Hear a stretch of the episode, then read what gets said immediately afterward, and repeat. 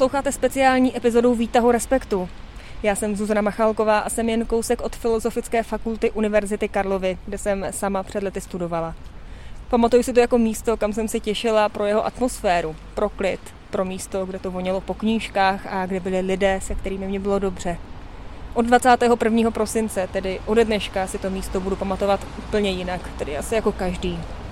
Sedím tu, všude kolem blikají sanitky a policie a pozoruju, jak se větrem třepotají pásky, za které se nikdo z nás nedostane. Obklopují celé okolí Palachova náměstí, protože dnes tam došlo ke střelbě, největší v historii Česka. Mluvit o ní budu s Ivanou Svobodovou. Tak respektu. Dnešní. Výtah respektu. Sice teď jdeme tady volně, ale za chvíli narazíme na policejní pásku, za kterou už to nejde, budeme to muset obejít tady kolem řeky, aby jsme se dostali aspoň eh, k Rudolfínu. Tady je opravdu ten pohyb jako zamezen. Ale před chvíli ještě u té policejní pásky stály rodiny, které se nemohou dovolat svým dětem, studentům nebo příbuzným, kteří v té škole učili, ty telefony vyzvánění, nikdo je nebere. A nebo jsou, se hlásí jako nedostupné. A to je jako katastrofa pro ty rodiny, protože všechny ty oběti zatím nejsou stotožněny.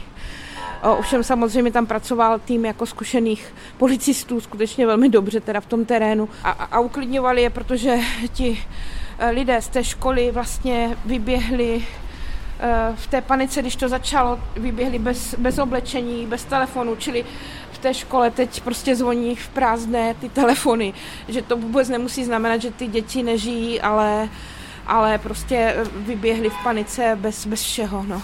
Samozřejmě jsou už i rodiny, které vědí, že jejich, jejich příbuzný nebo dítě už je bohužel po smrti.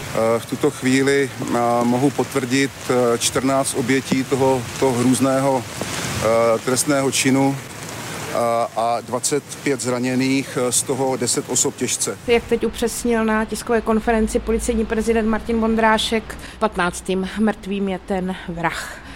Ne všech těch 14 obětí bylo zastřeleno. Jedna žena v panice se snažila zachránit, aby skočila z okna a nepřežila to, takže záchranu před střelbou teda nenašla nebo našla, ale stejně je po smrti.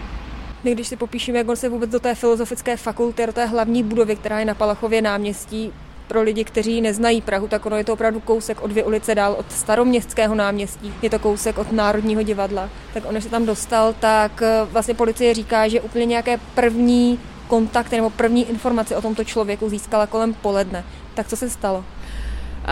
Policie dostala z nějakého zdroje, který neupřesňuje informaci, že je tu mladý muž, který, který je eh, teda ozbrojený, a, ale dostala ji, jsem to dobře pochopila, s tím, že on by mohl chtít ukončit svůj vlastní život. Ale do toho ten příběh začal a to se policii propojilo na Kladensku v jedné obci. V obci Houstoň byl nalezen zavražděný muž a propojení těch informací vedlo k tomu, že vlastně ten člověk, kterého hledají, ten 24-letý muž, vrah, teď už víme, eh, zavraždil eh, svého otce a poté jel tedy do, eh, do Prahy. Policie zjistila tedy tady z tohohle velmi záhy, že je to student filozofické fakulty, i jakého oboru a našla si, že ve 14 hodin má mít přednášku. Právě proto jsme bezodkladně přijeli do Celetné ulice do objektu filozofické fakulty, kde jsme provedli evakuaci tohoto objektu, kterou jsme ukončili ve 14.22 a prováděli jsme další pátrací úkony po tomto muži.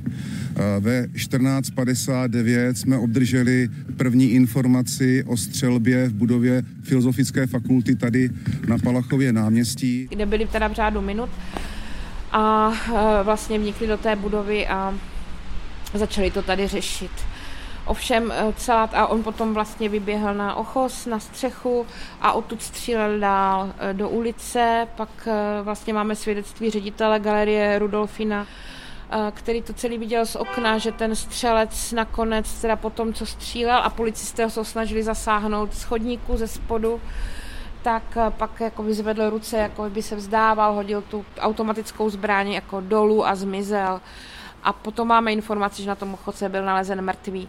Policie doteď eh, prověřuje, mm, jestli on spáchal sebevraždu, nebo zatím to nezdělili, protože jak po něm střelili i ti policisté, i on sám vlastně, tak eh, teď je potřeba zjistit, která ta střela ho zabila. Ivano, jak on se vůbec dostal té zbraní? Drželi ji legálně? Je to tak. On prostě držel legálně, ale především jsme se teď večer dozvěděli, že on těch zbraní měl opravdu strašně moc protože ta poslední informace zní, že v budově filozofické fakulty, kterou prohledávali, kde si našli prý obrovské množství arzenál zbraní, které on si tam nanosil a uh, střel a nábojů nebo uh, takže, takže byl zjevně jako přichystán tu školu vystřílet. Prostě on plánoval mnohem větší útok, než je ten útok, který má na svědomí 14 lidských životů, plus desítky zraněných, z toho 10 ve velmi vážném stavu, kde není jasné, zda přežijí. Nemohu potvrdit žádné výbušniny, ale mohu potvrdit arzenál více střelných zbraní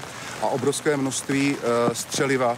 A kdyby policie uh, v řádu jednotek minut nevstoupila do objektu, tak eh, nebyl ten pachatel eh, v 15-20 mrtvý na střeše a těch obětí bylo podstatně víc. Policie pracuje i s verzí, že by tento vrah mohl souviset s tou dvojnásobnou vraždou v Klánovickém lese. Je to tak, eh, to právě dnes večer oznámili, protože tam se vlastně to se stalo minulý týden a nedařilo se najít nikoho, žádná souvislost, proč by chtěl někdo muže a dítě zavraždit ale oni, eh, jak jsem pochopila, tak snad v tom domě na Kladensku, kde vlastně tenhle eh, vrah zabil ráno svého otce, nebo nevím, jestli ráno, ale dnes byl nalezen, eh, tak ehm, tam našli nějaké stopy, které vedou je k přesvědčení, které prověřují, že je to i ten vrah z Klánovic. Zároveň si představme solitérního střelce, který nemá žádnou trestní minulost, který po právu drží legálně držené zbraně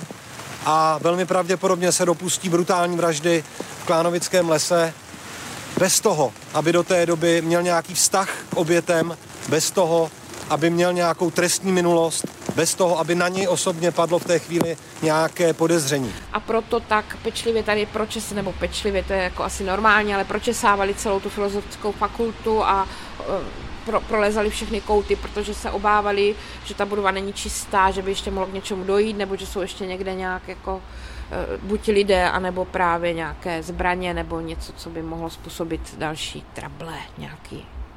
A našli, našli ty zbraně.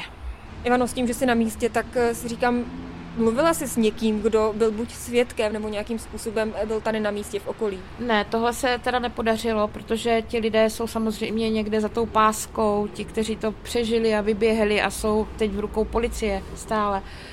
A navíc uh, mluvila jsem s Mluvila jsem třeba s lidmi, kteří tam někoho mají a ti říkali, že jsou v tak špatném psychickém stavu, že by teď nebylo úplně dobré je prostě se pokoušet k ním nějak dobít.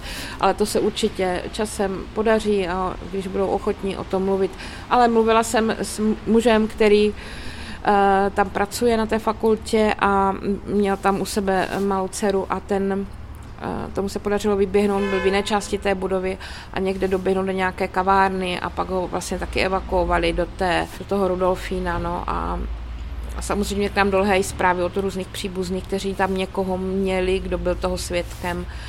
Ale ti lidé, kteří byli přímo u toho v té střelbě a utekli, tak s těmi se zatím mluvit teda nepodařilo.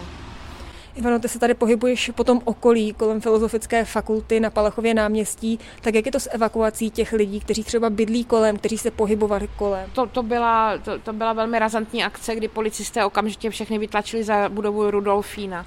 A ty lidi, eh, kteří tady vedle, že jo, tady právě u Rodolfína tady stojí taková ta velká, mm, já nevím, jak se to jmenuje, golem se tomu říká, je to, používají to, myslím, hasiči a policisté, je to vlastně ošetřovna nebo taková, eh, jakoby malá nemocnice eh, pojízdná a tam teda jsme třeba viděli vycházet eh, lidi, kteří byli zabaleni v takovém tom celofánu nebo proti prochladnutí a tam patrně docházelo k nějakému i jako mm, prostě mm, se tam nějak starali o ty lidi, kteří byli buď otřesení, anebo možná jenom lehce zranění, to nevím.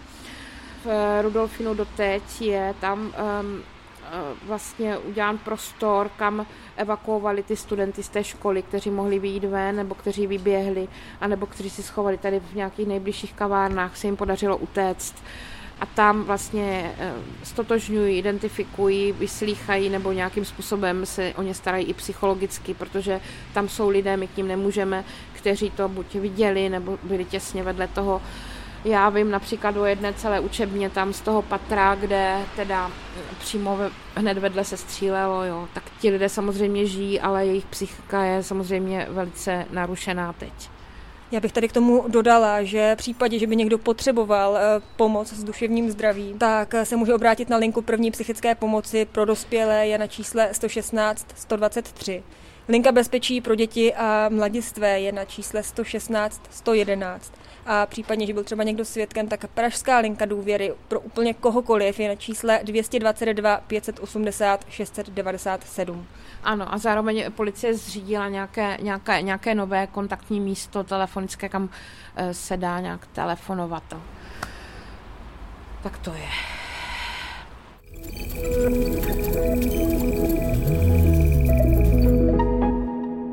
Dnešní Výtah respektu. Vzdaluju se od Filozofické fakulty na Palachově náměstí a beru to kolem pěty u Karolína. Jsou tu svíčky a já myslím hlavně na oběti a jejich blízké. Ne na střelce, ale na oběti a na ty, kteří tu po nich zůstali.